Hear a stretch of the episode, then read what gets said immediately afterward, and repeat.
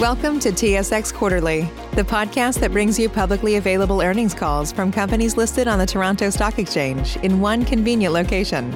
Gone are the days of looking through confusing websites. You'll find the important information right here. Enjoy the call.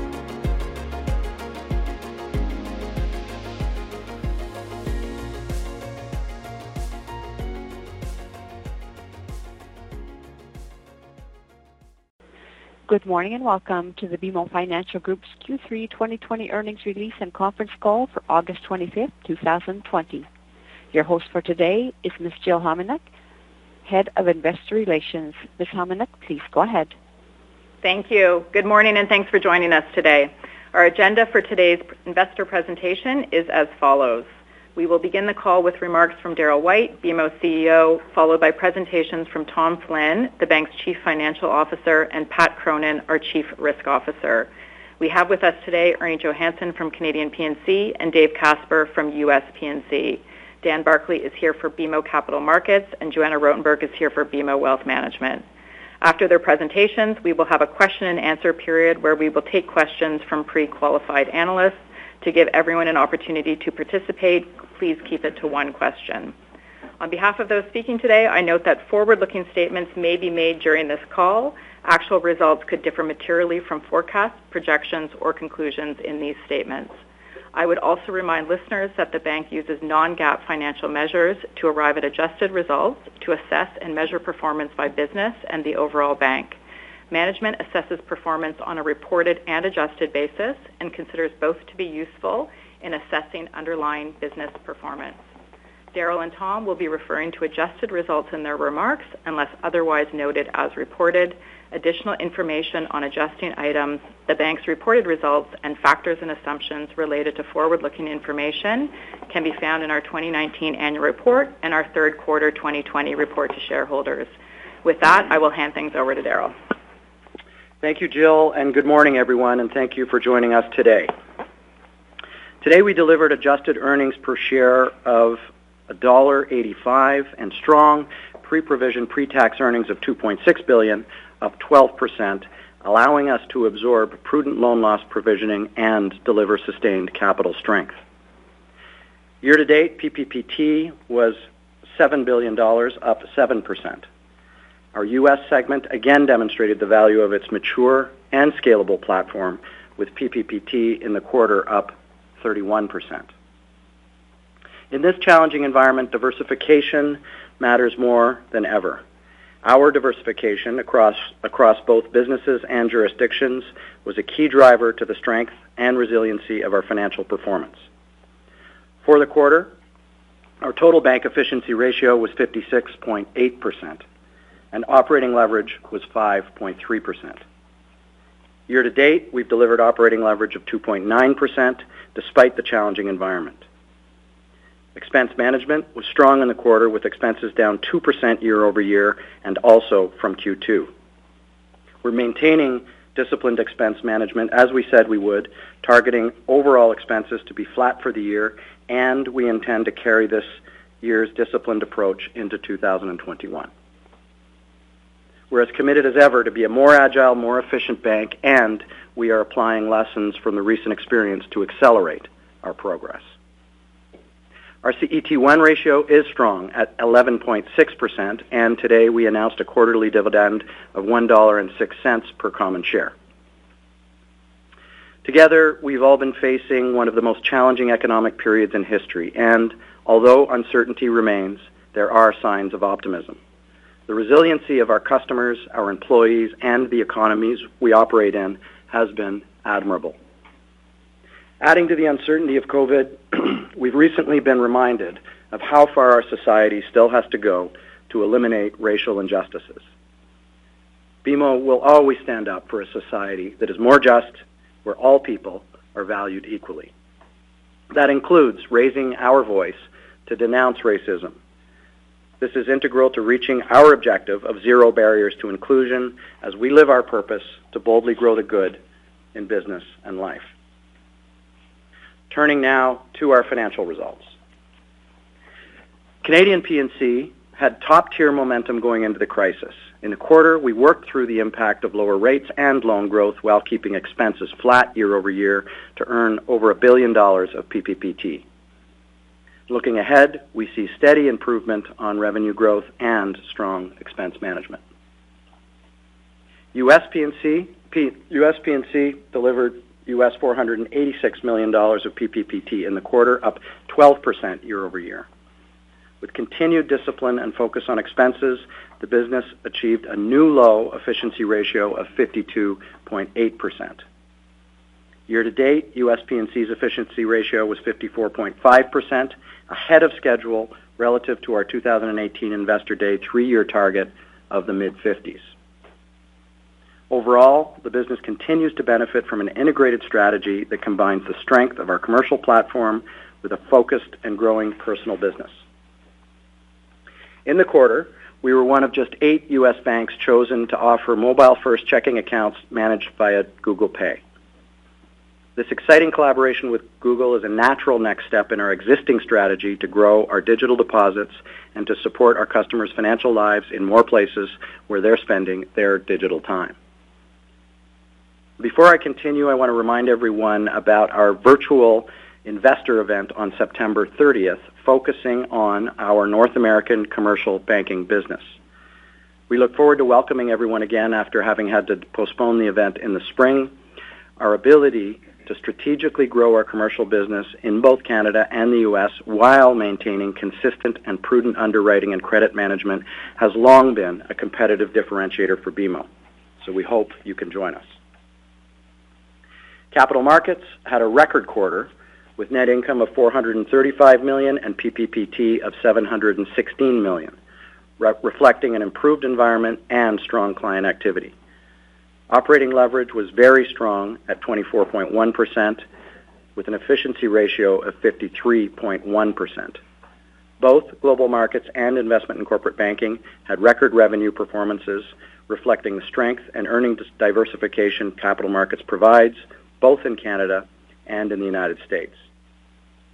Although this quarter's results benefited from a particularly active environment, we performed well within it, and looking forward, we firmly believe in the long-term earnings power of our Capital Markets franchise. Wealth Management also had a very good quarter, with net income of 349 million, up 35%, driven by improved global equity markets and strong growth in online brokerage activity and new accounts. Revenue increased 6% year-over-year, and expenses declined 5%, with disciplined cost management. Operating leverage was 11.1%, with a new low operating efficiency ratio of 63.7%. Clients continue to trust us with their investments and reward us with their business, as reflected in record client loyalty scores in the quarter. Despite the challenging environment, we have stayed focused on our core objectives, and we continue to drive value against our strategic priorities. I'll leave you with four key observations. First, we have strong operating momentum, having earned 7 billion dollars of PPPT year-to-date, up 7% from the prior year, with year-to-date operating leverage of 2.9%. And we continue to see long-term opportunities for market share gains and prudent growth in our targeted areas of focus. Second, we added prudently to our allowance for performing loans in the quarter, while at the same time recording a stable impaired loss ratio of 38 basis points. With 3 billion dollars of coverage on performing loans relative to our expectation of future losses, we are appropriately provisioned. Third, we are delivering on expense management and efficiency commitments, and we will do more.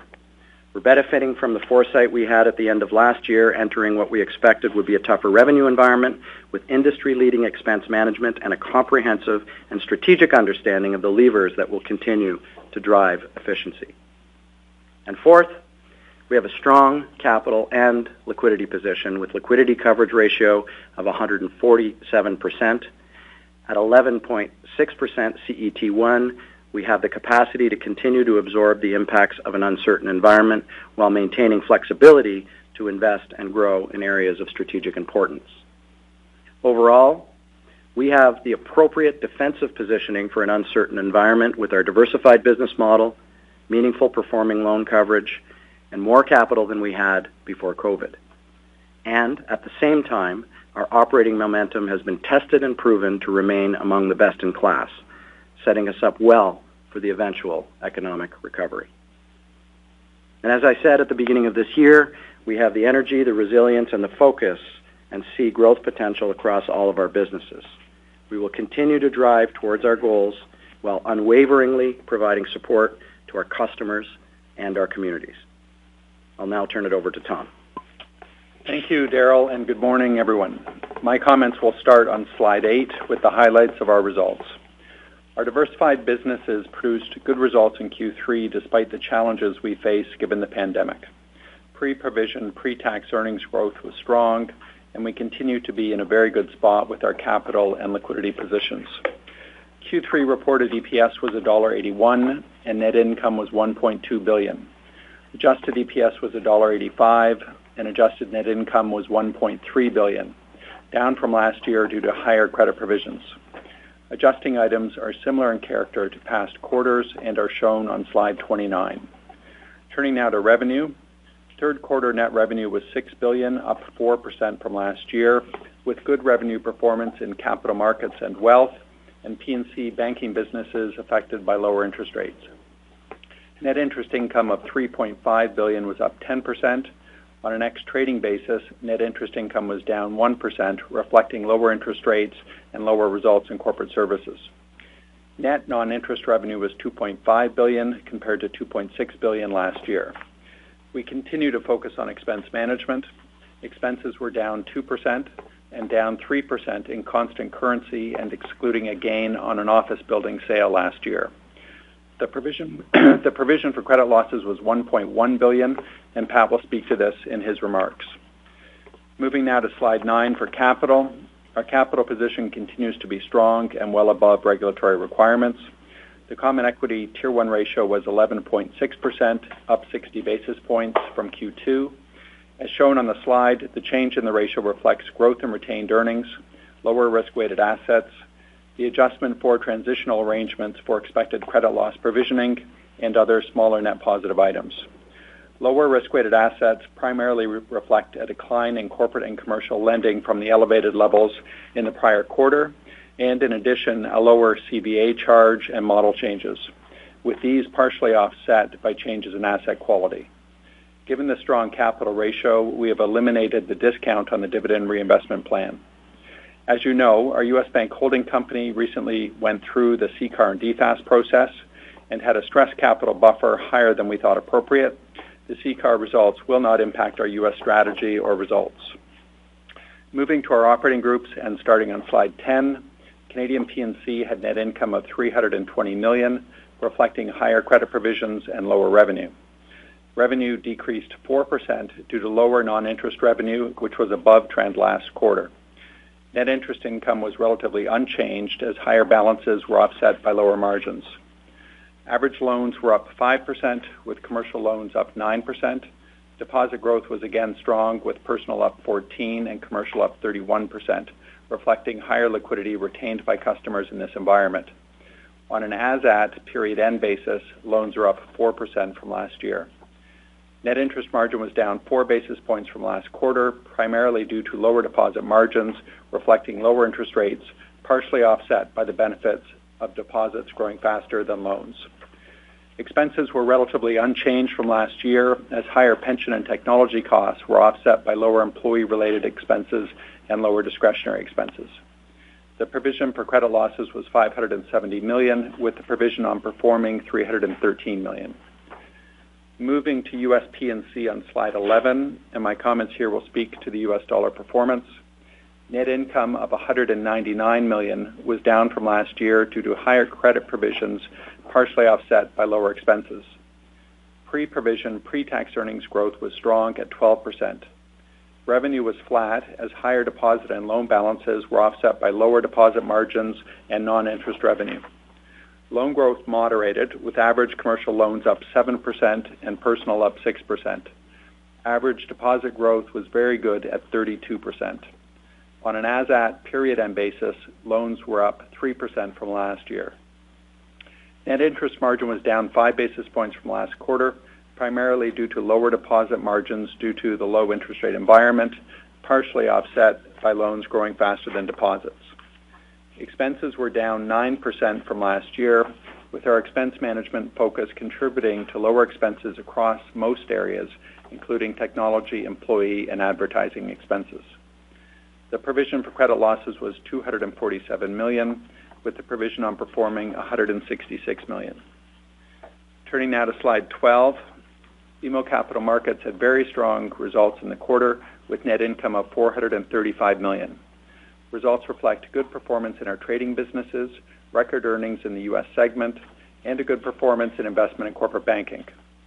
Revenue was up 27%.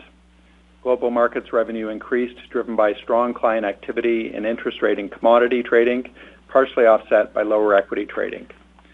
Investment in corporate banking revenue was good and increased slightly from last year, with higher corporate banking-related revenue partially offset by lower underwriting and advisory fees. Expenses were up 3%, primarily driven by higher performance-based costs given the revenue performance. The provision for credit losses was 137 million, with the provision on performing 58 million. Turning now to slide 13 for wealth management. Wealth had strong results in the quarter, with net income of 349 million. Traditional wealth net income of 279 million was up 19%, reflecting benefits of a disciplined expense management approach and stronger global markets. Loan and deposit growth continued to be good year-over-year. Insurance net income was 70 million, up 46 million from a below-trend level last year. Expenses were down 5%, reflecting the benefits of our cost management programs. Turning now to slide 14 for corporate services. The net loss was 118 million, compared to a net loss of 25 million in the prior year. Results decreased primarily due to lower treasury-related revenue and higher expenses, driven by the impact of a gain on the sale of an office building last year. To conclude, our operating performance in the third quarter was strong and reflects the benefit of a diversified business mix. We remain confident in our ability to manage through the current environment and to execute on our agenda. And with that, I will hand it over to Pat. Thank you, Tom, and good morning, everyone. The current COVID-19 pandemic continues to have an impact on our risk profile, and the evolving nature of the crisis continues to inform our positioning and provisioning. We remain confident that our strong risk position going into the crisis and our long track record of successfully managing risk through challenging times will translate into manageable credit results, as was the case this quarter. Starting on slide 16, the provision for credit losses was 1.054 billion dollars, or 89 basis points, down from 1.118 billion dollars, or 94 basis points last quarter. PCL on impaired loans increased modestly from 413 million dollars last quarter to 446 million dollars this quarter, or from 35 basis points to 38 basis points. The provision for performing loans was 608 million dollars versus 705 million dollars in the prior quarter. Looking at the PCL on impaired loan results by operating group, the quarter-over-quarter increase was driven by higher provisions in Canadian P&C and capital markets, partially offset by lower provisions in U.S. P&C and wealth management. PCL on impaired loans in Canadian consumer increased slightly, while Canadian commercial provisions increased principally due to COVID-related losses. U.S. consumer PCL on impaired loans was flat compared to last quarter, while U.S. commercial losses decreased, including in our transportation finance business, highlighting the resilient nature of the U.S. commercial portfolio and the strong underwriting practices across all of our lending businesses. Capital markets impaired losses increased modestly as oil and gas provisions remained at an elevated level, though within the range of our expectations for the quarter. We also saw impairment in COVID-impacted sectors that contributed to capital markets PCL on impaired loans as well this quarter. Turning to slide 17, the 608 million dollar provision for credit losses on performing loans in the current quarter reflects the impact of the extraordinary and highly uncertain environment on credit conditions, the economy, and scenario weights. In particular, While our current credit experience remains within expectations, we believe the possibility of a slower economic recovery increased during the quarter given the resurgence of COVID-19 in many jurisdictions. The performing loan allowance continues to be appropriate, with coverage of trailing four-quarter losses at 2.1 times and coverage of the current quarter annualized at 1.7 times. On slide 18, impaired formations were 1.76 billion, reflecting stress in certain COVID-19 impacted industries such as services and retail, as well as continued migration in the oil and gas sector. We also had a large formation for a single borrower in the financing product sector on which we do not expect to take a loss. Gross impaired loans were 4.4 billion dollars or 94 basis points, up from 74 basis points last quarter. On slide 19, gross loans and acceptances decreased approximately 28 billion dollars, with almost all of the decrease in business and government loans as a result of lower utilization with existing clients and the impact of foreign exchange. Though there has been sizable variability in business and government loan balances over the past two quarters, our fiscal year-to-date loan growth is still positive, even excluding government relief programs. On slide 21, we provide an overview of those sectors where we have seen material COVID impacts on credit quality, which have been concentrated largely in subsegments of services and retail trade. We continue to track these segments very closely, and credit conditions are unfolding largely as expected given the macro environment. Again, this quarter, we provided additional disclosure on customers with payment deferral arrangements found on page nine of the MD&A. At the end of Q3, we had 12% of our consumer balances and 6% of our, of our commercial balances under deferral arrangements. In our commercial businesses, a large percentage of the deferrals granted have now come up for expiry, and our experience to date has been encouraging, as roughly 90% of these loans have not been extended, and delinquency and default rates have been very low so far. While we've had less deferral expiry in our consumer segments, given the longer deferrals granted, our deferral expiry experience with our consumer clients has been similarly encouraging so far. With respect to consumer deferrals, 89% of the deferred balances are real estate secured lending, with 97% of those deferred RESL balances in Canada. Of the deferred Canadian RESL balances, the large majority are mortgages, of which 34% are insured.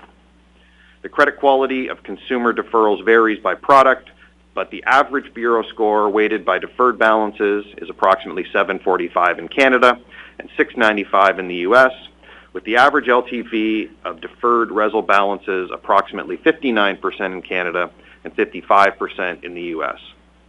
Overall, we've seen good performance on deferrals that have matured, reflecting the quality of the clients and the collateral. On slide 22, we provide further detail on our oil and gas loan portfolio. Losses and impaired formations were elevated this quarter, but within expectations given the commodity price environment. Our performing provision on oil and gas loans is approximately 300 million dollars, representing roughly 2.25% of performing loans and 3.1% of the portfolio excluding pipelines. The majority of our company continues to work remotely, and our operational risk profile remains stable and consistent with our risk appetite. As such, we do not anticipate challenges to operating in this environment for the foreseeable future. In terms of outlook, there continues to be a high degree of uncertainty around the trajectory of the economic recovery, but we feel with this quarter's addition to our performing loan allowance, we are well prepared and provisioned. We have been pleased with our credit experience so far during this crisis, with credit migration, payment deferral expiry, and impaired loan loss provisions well within expectations and utilization rates back to normal levels. With that said, we do expect to see our impaired loan loss rate rise in the coming quarters and would guide to a rate in the 40s in terms of basis points for the next few quarters. With that, I'll turn the call over to the operator for the question and answer portion of today's call. Thank you. We will now take questions from the telephone lines. If you have a question and you're using a speakerphone, please lift your handset before making your selection. If you have a question, please press star one on your telephone keypad. To cancel the question, please press the pound sign. Please press star one at this time if you have a question. There will be a brief pause while participants register. Thank you for your patience. And the first question is from Ebrahim Poonawala from Bank of America Securities. Please go ahead. Good morning. I, guess uh, the question is for uh, Pat. Uh, just following up, I think Pat, you mentioned that you expect impaired PCLs to be in the 40 basis points range. Just talk to us around the visibility that you have when you think about deferrals, probably 90% of them expiring in the fourth quarter around uh, the formation for uh, impaired loans both in U.S. and Canada. Like when we talk to the U.S. banks here, there's a, still a high degree of uncertainty around uh, how things play out over the next quarter or two once deferrals come to an end, etc. So give us a sense of uh, your confidence around what you're seeing on credit and the migration patterns you expect both in U.S. and Canada over the next quarter or two. Okay, sure. Thanks for the question, Ebrahim.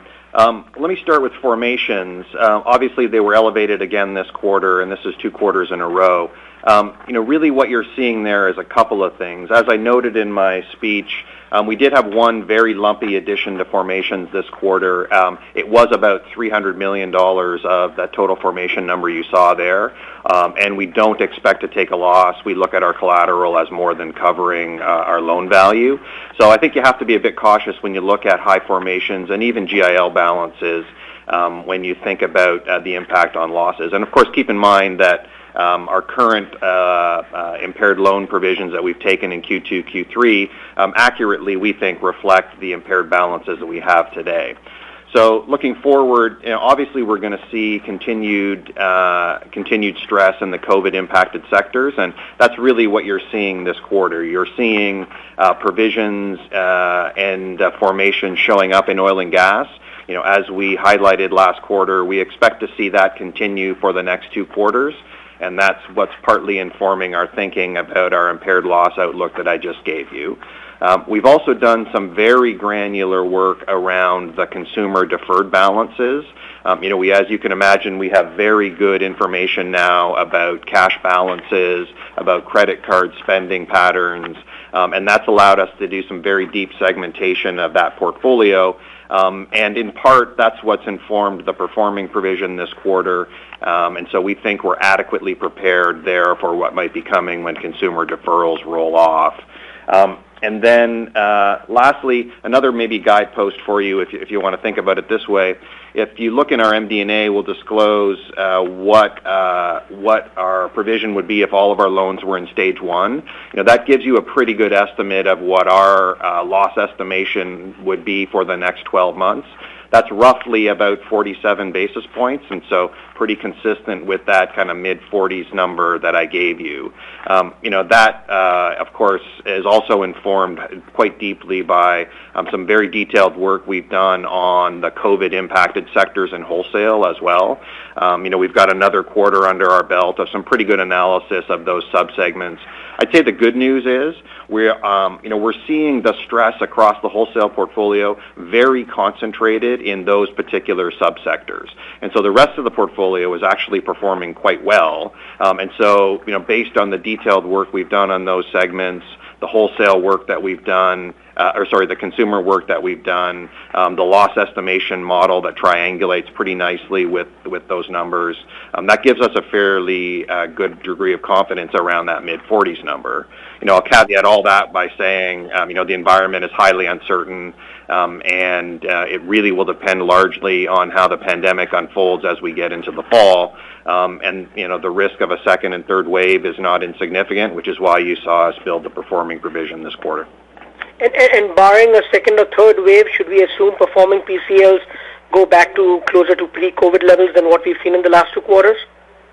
Yeah, we think we're adequately provisioned right now. You know, that provision we took this quarter um, obviously reflects, um, you know, the risk of that second and third wave now. Um, so I would say, barring any real major changes in the macro environment, I would expect to see the performing provision decline quite substantially over the course of the next quarter or two. Good. Thank you very much. Thank you. The next question is from John Aiken from Barclays. Please go ahead. Good morning. The uh, um, deposit growth that you've experienced has been uh, quite impressive, obviously, um, uh, as the prepared commentary talking about customers wanting to maintain liquidity. At this stage in the game, do you have any sense in terms of how sticky these deposits may be? And if you don't, when do you think you might have that sense?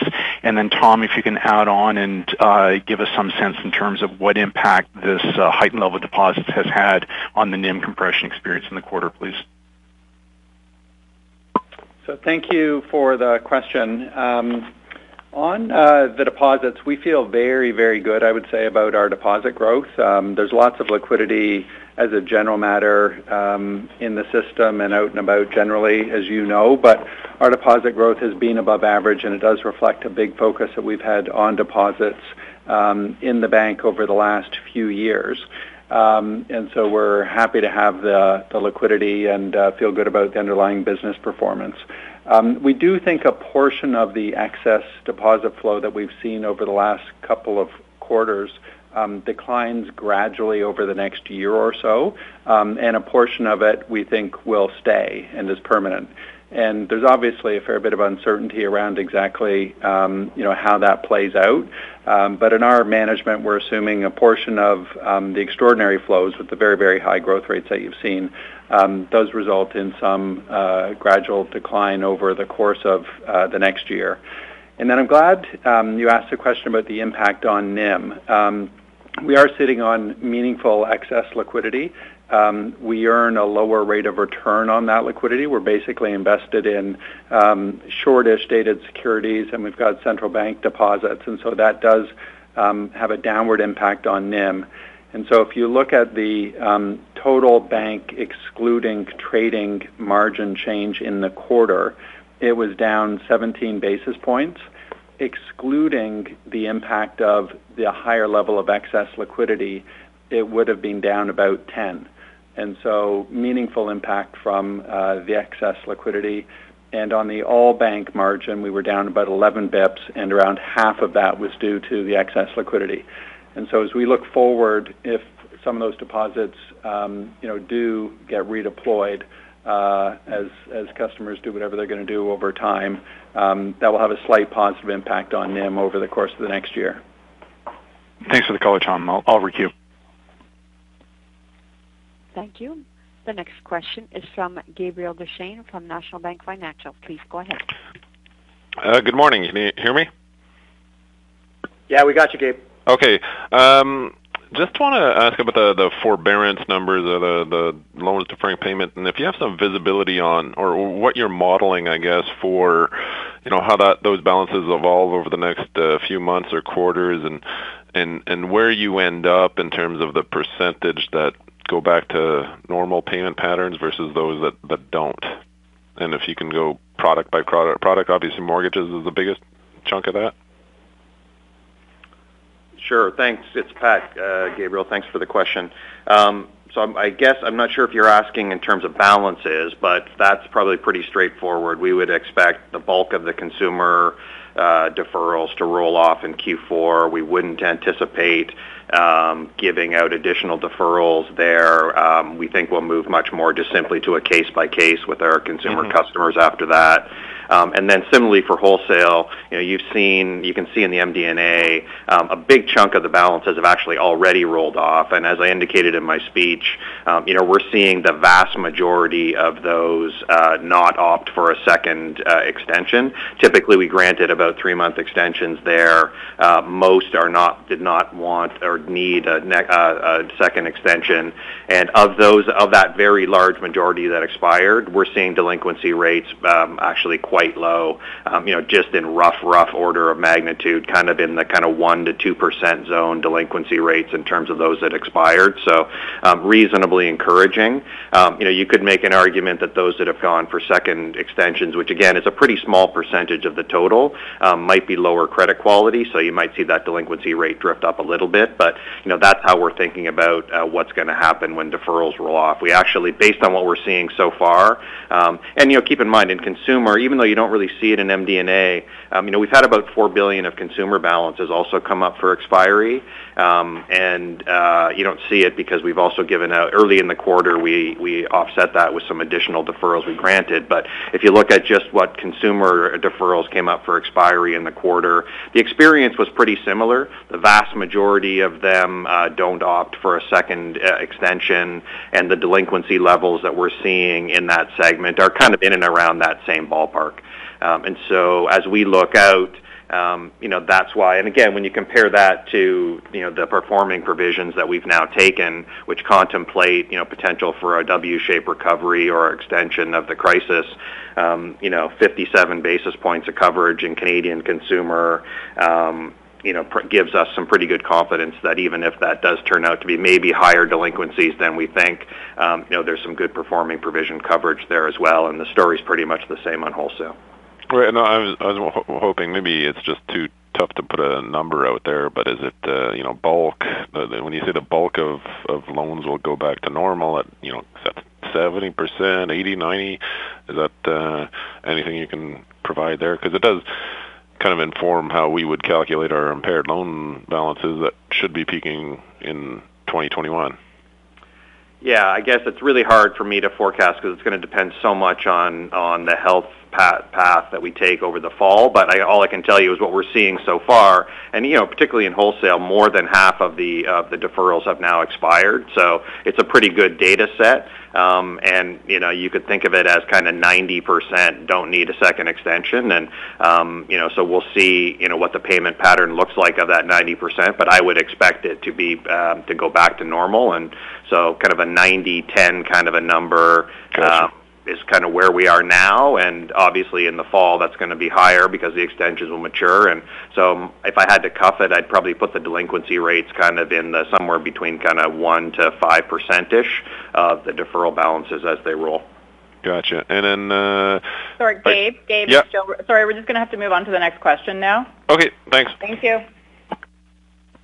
Thank you. The next question is from Paul Holden from CIBC. Please go ahead. Thank you. Good morning. Um, so, uh, one question for you. In terms of the your expectations around um, impairments and or credit migration, what kind of impact would you expect that to have on CET1 over the next 12 to 18 months? Any kind of guidance you can provide us there would be uh, helpful. It's Tom. Thanks for the uh, thanks for the question. Um, you know, the short answer would be we don't think it will be a significant factor on the uh, CET1 ratio. Um, we've looked at how um, you know different scenarios playing out uh, related to the deferred loans might impact uh, the CET1 ratio, and uh, that works as the number um, you know shouldn't be large. We don't expect it to be a big thing that we would be talking about in uh, Q4 or Q1. Um, and then if you broaden the question out a bit and go to migration generally, um, we expect a little bit of pressure, all else equal, um, from the margin as a result of migration, which we've talked about before. Um, but obviously feel good about uh, you know where the ratio landed in the quarter and our ability to absorb that. Got it. Okay. Thank you. Thank you. The next question is from Steve Theriault from Eight Capital. Please go ahead. Thanks very much. Uh, probably sticking with Tom uh, after the big swing in, in CET1, a couple of other sort of follow-ups um, from Paul's in terms of asset quality. So uh, can you talk about, uh, when we think about going forward, have we seen most of the impact from the reversal of, of the drawdowns? Uh, like has that mostly run its course? Also wondering, Tom, if you can give us a little bit of some color around uh, the model updates. Yep, sure. So, um, so on the first question related to whether we've seen the impact of the reversal of the loan draws, uh, I would say that the answer to that is yes. So in Q2, we and the industry saw very significant loan growth um, resulting from higher loan utilization. That put some pressure on the ratio for us and for others. And um, this quarter, those uh, draws basically reversed. Um, and it was a pretty amazing curve when you look at it. It was a it was a spar- sharp spike up in Q2 and then a, a steep uh, glide path down in Q3, and we're now back to pretty much a normalized level. So I wouldn't expect any any um, you know meaningful ongoing uh, movement one way or another from that. I think it is important to note that although we had the movement in balances related to the line draw activity, Um, business and government loans are actually up 3% from the end of Q1 to the end of Q3. So There is underlying growth in the portfolio through that period, despite the uh, the big up and uh, and um, and the big uh, the big down. Um, and and then on the ratio, uh, you know, generally, um, you know, we're comfortable with it. We expect a little bit of migration going forward. Growth uh, you know, will Um, be dependent to a degree on the outlook for uh, the economy, but we we expect the ratio to continue to be um, above 11% you know, as we as we look forward over the next several several quarters. Is it too early, do you think about removing the DRIP discount, or do you let that run its course a little bit, just given the uh, the continued uncertainty? Yeah, no, we uh, we have announced in the in the materials that we have eliminated the DRIP discount. Oh. so so We turned it on um, at at a moment in the pandemic when there was very high uncertainty, and we had the very significant line draw utilization that we talked about. And, um, and so we don't have any regrets over having done it, but given where we sit now, it's not needed, and we have eliminated it. That's great. Thanks, Tom. Thank you. The next question is from Meny Grauman from Scotiabank. Please go ahead.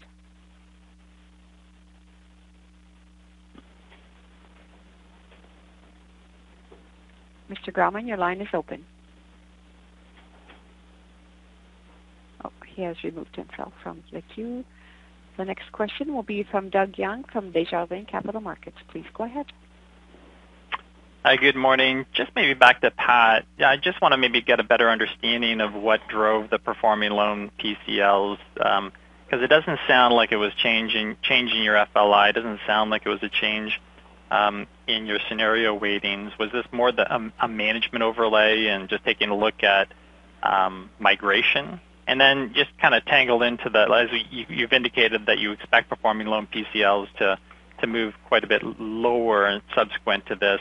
Is this just after this quarter, should we just be thinking about growth and a little bit from migration as being the two main drivers?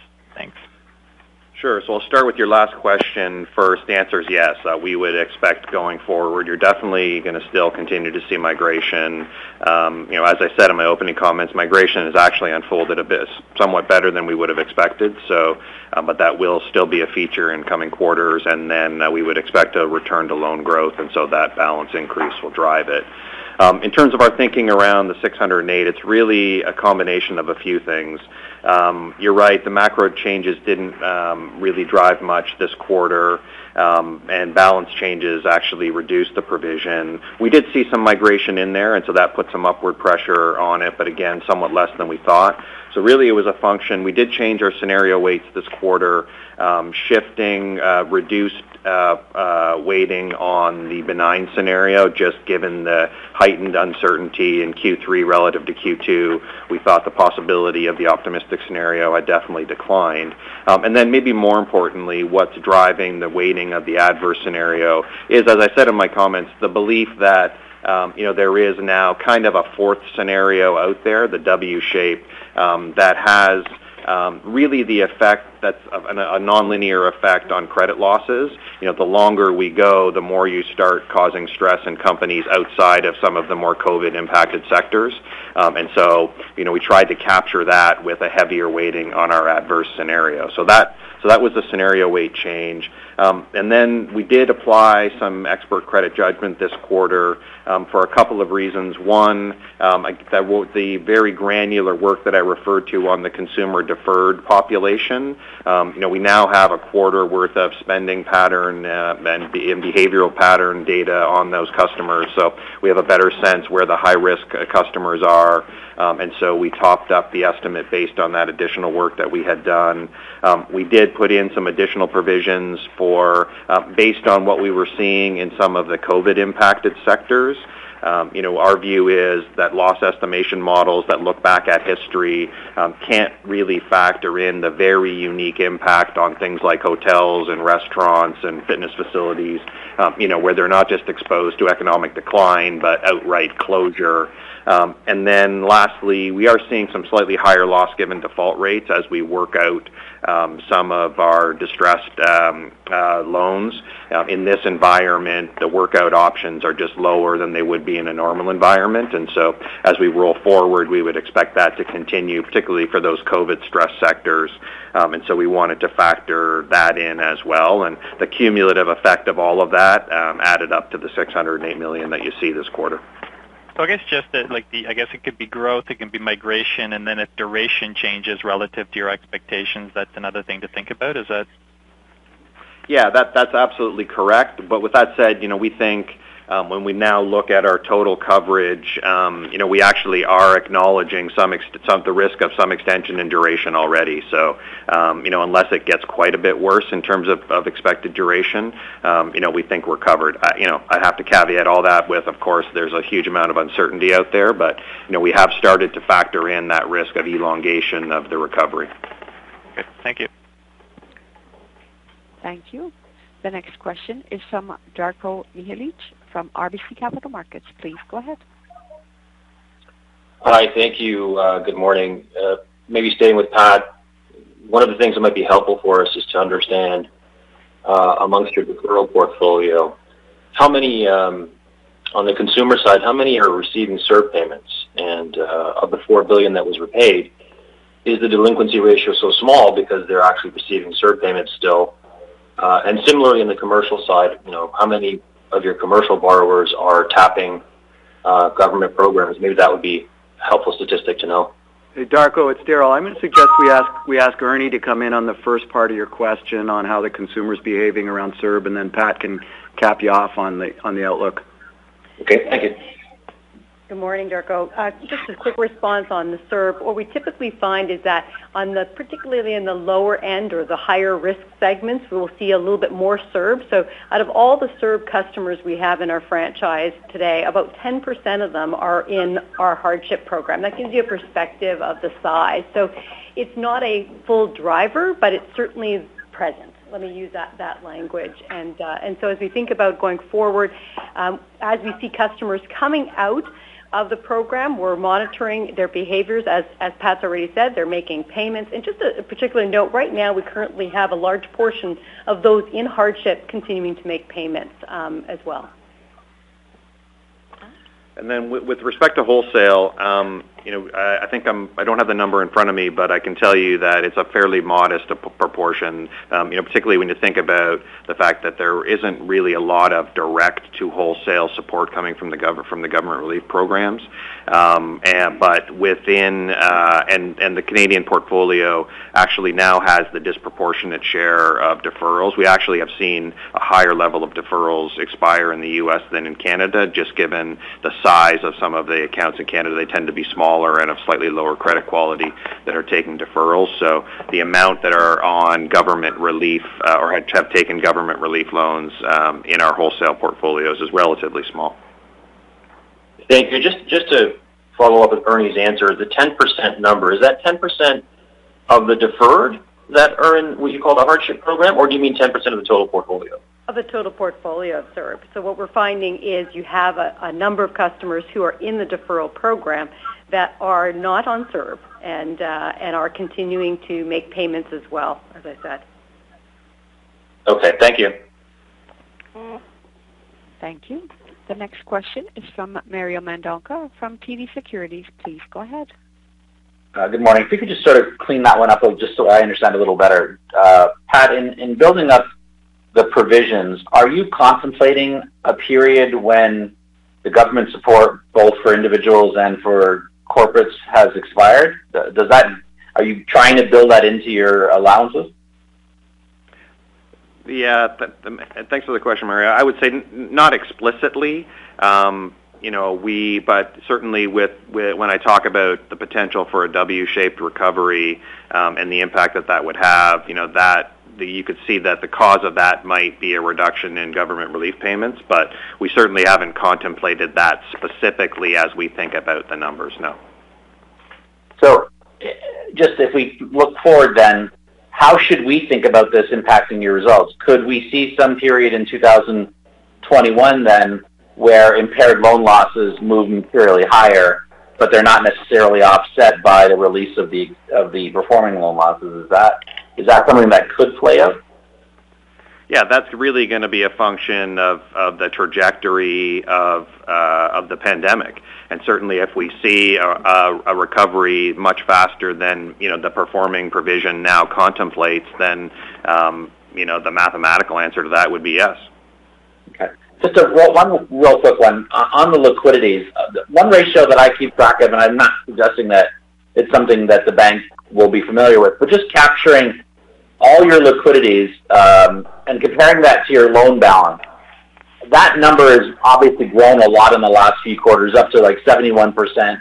Uh, last year was probably in the mid-50s. What do you? How do you look at that, or how do you look at liquidities going forward? Is that should that normalize in the next few quarters back to the historical pattern of about sort of 55, 56% liquidities to loans? Yeah. Yeah, it's uh, it's Tom Mario. So, um, you know, you can look at different different balance sheet metrics related to the amount of liquidity on the balance sheet, and regardless of the metric you look at, um, you know, the conclusion would be that we currently have a lot of liquidity on the balance sheet. Um, it reflects the liquidity in the system. I think uh, a degree of conservative behavior on the part of retail and commercial customers. And um, and we do expect uh, the excess liquidity to decline gradually over time. And um, and so you know that means uh, you know it likely sticks around through most of next year and potentially a bit into the following year. And um, and the way we look at it is we we um, you know, manage the balance sheet in its components. And so at a point in time, um, we have an amount of what we consider to be just pure outright excess liquidity.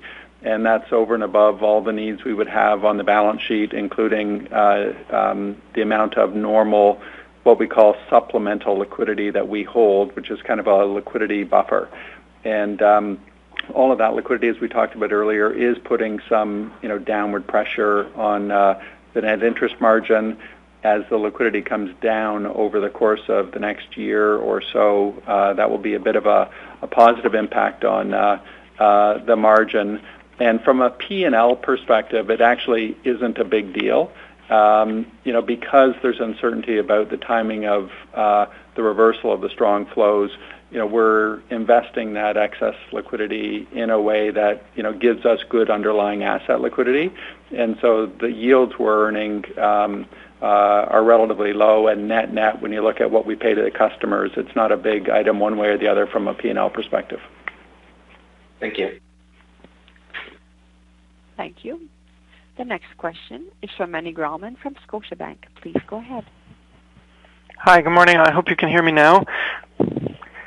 We can. The, um, the question I wanted to ask was just to follow up on, on capital. You know, we, have gone through the mother of all stress tests now. So, really, I'm wondering if is there any validity to the view that uh, we went into this uh, crisis with with capital ratios that were too high, and you know, as you look to the other side, uh, would you be comfortable running with lower capital ratios? Given, you know, you're at 11.6 now. We've had, again, the, the biggest crisis we could ever imagine, and, and it looks to be in great shape. You eliminated the drip discount, so I'm just wondering your thoughts on that. It's, it's Tom. I'll, I'll take that. Um, um, you know, my mind actually goes to a slightly different place on the question. So we feel, um, you know, very good about the capital ratio. That was true last quarter, uh, and it's true this quarter. We think we've got lots of capital for the risk in the business and to convey, um, you know, confidence to uh, our stakeholders. Um, and you know, one of the outstanding questions that the market has kind of had, I would say, around bank valuations is whether um, over time there would be some higher multiple attached to the sector given the reduced risk that results from higher capital levels and higher liquidity levels.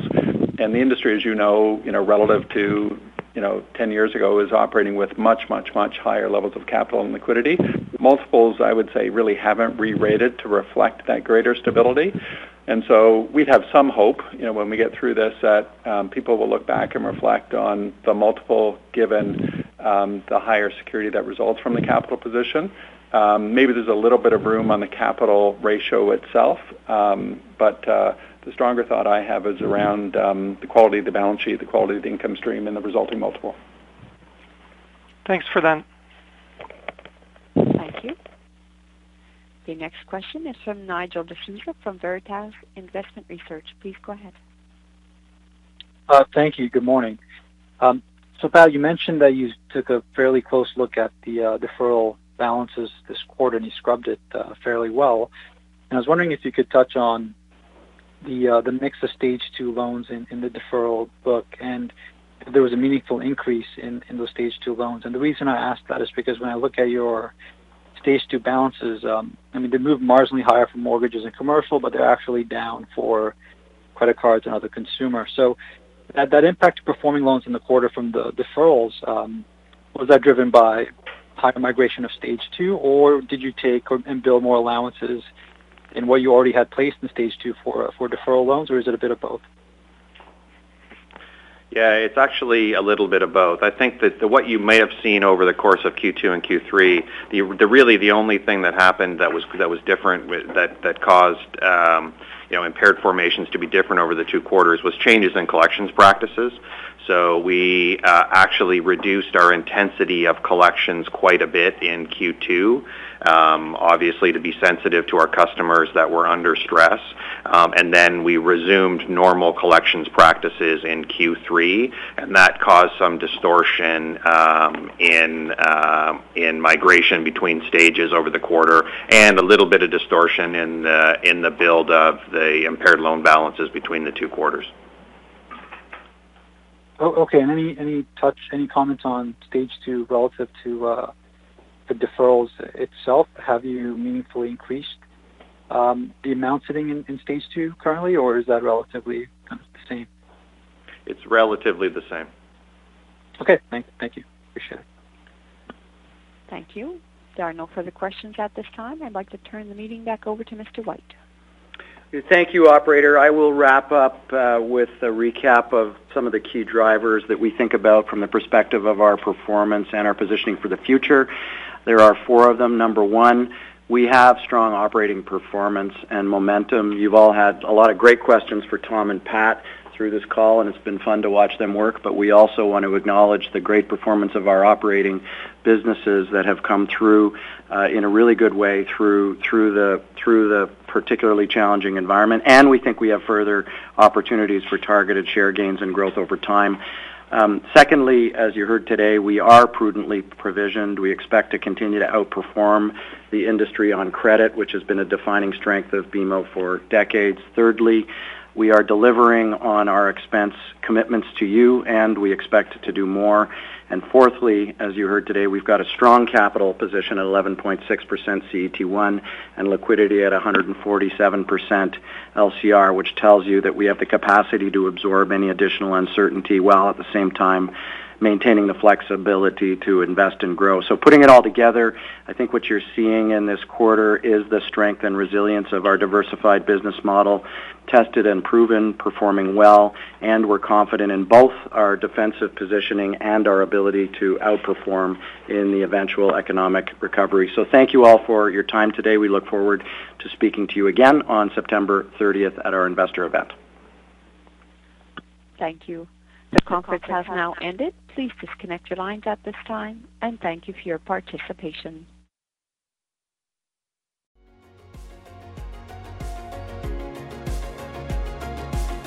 Thank you for listening to TSX Quarterly. If you enjoyed the cast, remember to leave a good rating. And remember, for any additional inquiries, please consult the company's investor relations section on their website. See you next time.